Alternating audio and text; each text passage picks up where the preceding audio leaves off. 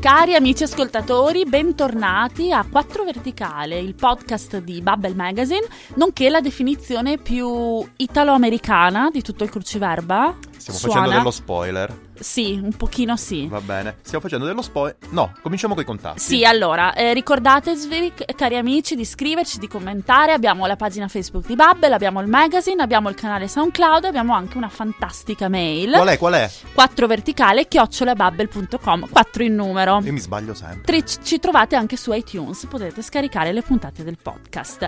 Ma ora, proprio perché abbiamo appena dato i contatti, vogliamo raccontarvi una mail che ci è arrivata che ha attratto la nostra attenzione, vero Stefano? Vuoi parlarcene? Certo, l'email, la, la email, l'email, la- Il messaggio di posta il elettronica. messaggio di post, grazie Giulia, è stato mandato da Marcello di Ostia.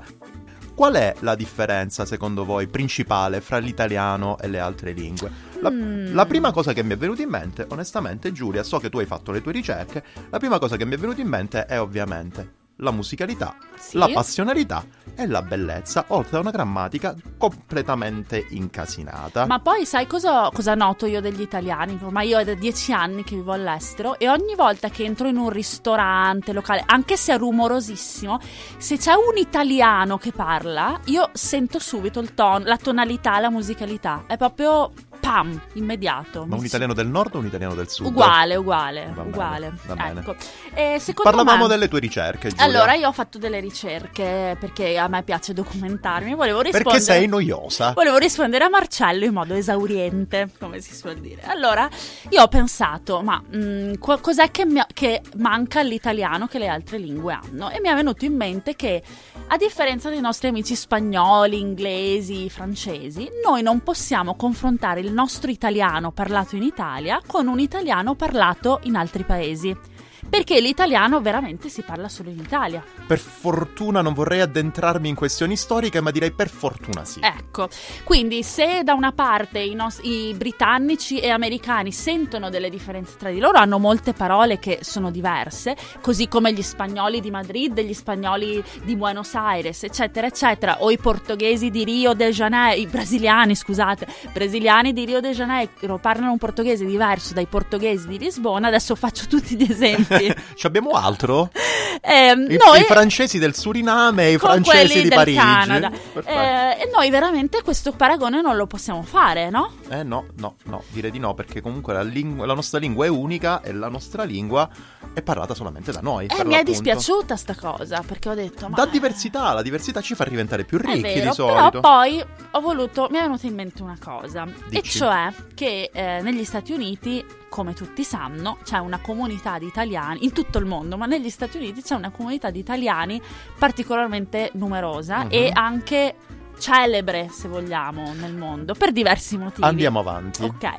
Ehm, e questi italiani parlano italiano ma italo-americano. Wow. In che senso?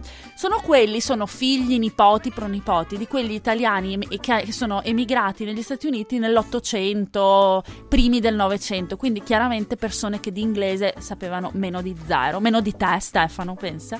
Non solo l'italiano, manco l'inglese. so Ecco, qui. e quindi questi, immaginatevi la, la situazione di queste persone che arrivavano a New York, Mhm.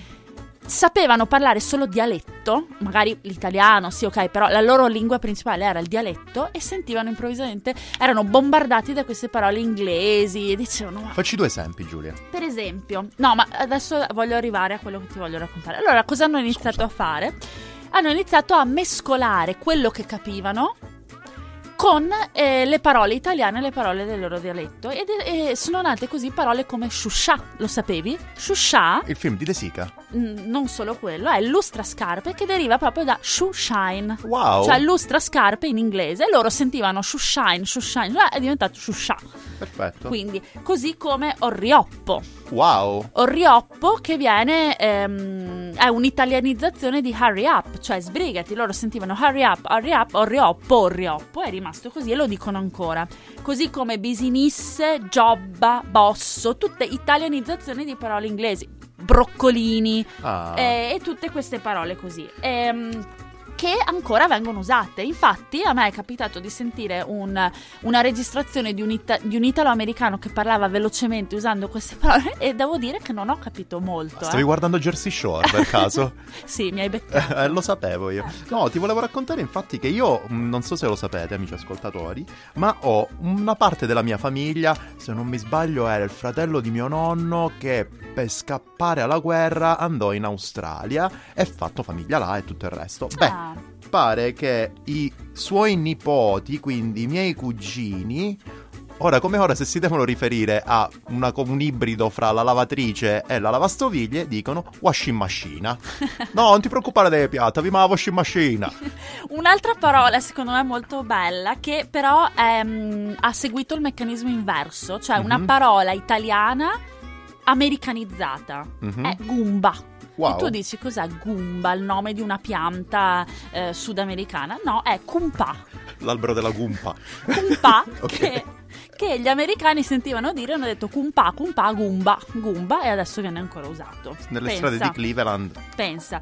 E poi volevo raccontarti l'ultimo esempio. È la mia preferita, Giulia. Tony, ti Sì, riferisci sì, a Tony? sì, ok, allora questo ha una storia completamente diversa perché non è So- mi, nata. mi metto comodo. Pendi dalle mie labbra in questo momento perché non è nata in eh, America ma è nata in Italia però l'origine è americana in qualche modo allora c'erano i soldati della- americani durante la seconda guerra mondiale che ehm, praticamente erano di stanza nel- a Firenze, nel capoluogo fiorentino, e che ehm, avevano l'abitudine di cucire all'interno delle loro tute da ginnastica la dicitura to NY, cioè to New York. Mhm. Mm, New York con NY. E ovviamente potete immaginare che all'epoca eh, le tute da ginnastica in Italia erano una cosa da astronauti potenzialmente. Sì. Quindi Ce n'erano sette in tutta Europa. Ecco, quindi c'era molta attenzione nei confronti di queste tute da ginnastica che poi furono lasciate lì da questi soldati americani, alcune le, le spedirono veramente a New York, altre no. Insomma, cosa successe? Che ehm, le- i fiorentini iniziarono a usare queste tute da ginnastica comprate di seconda mano nei mercati e così via.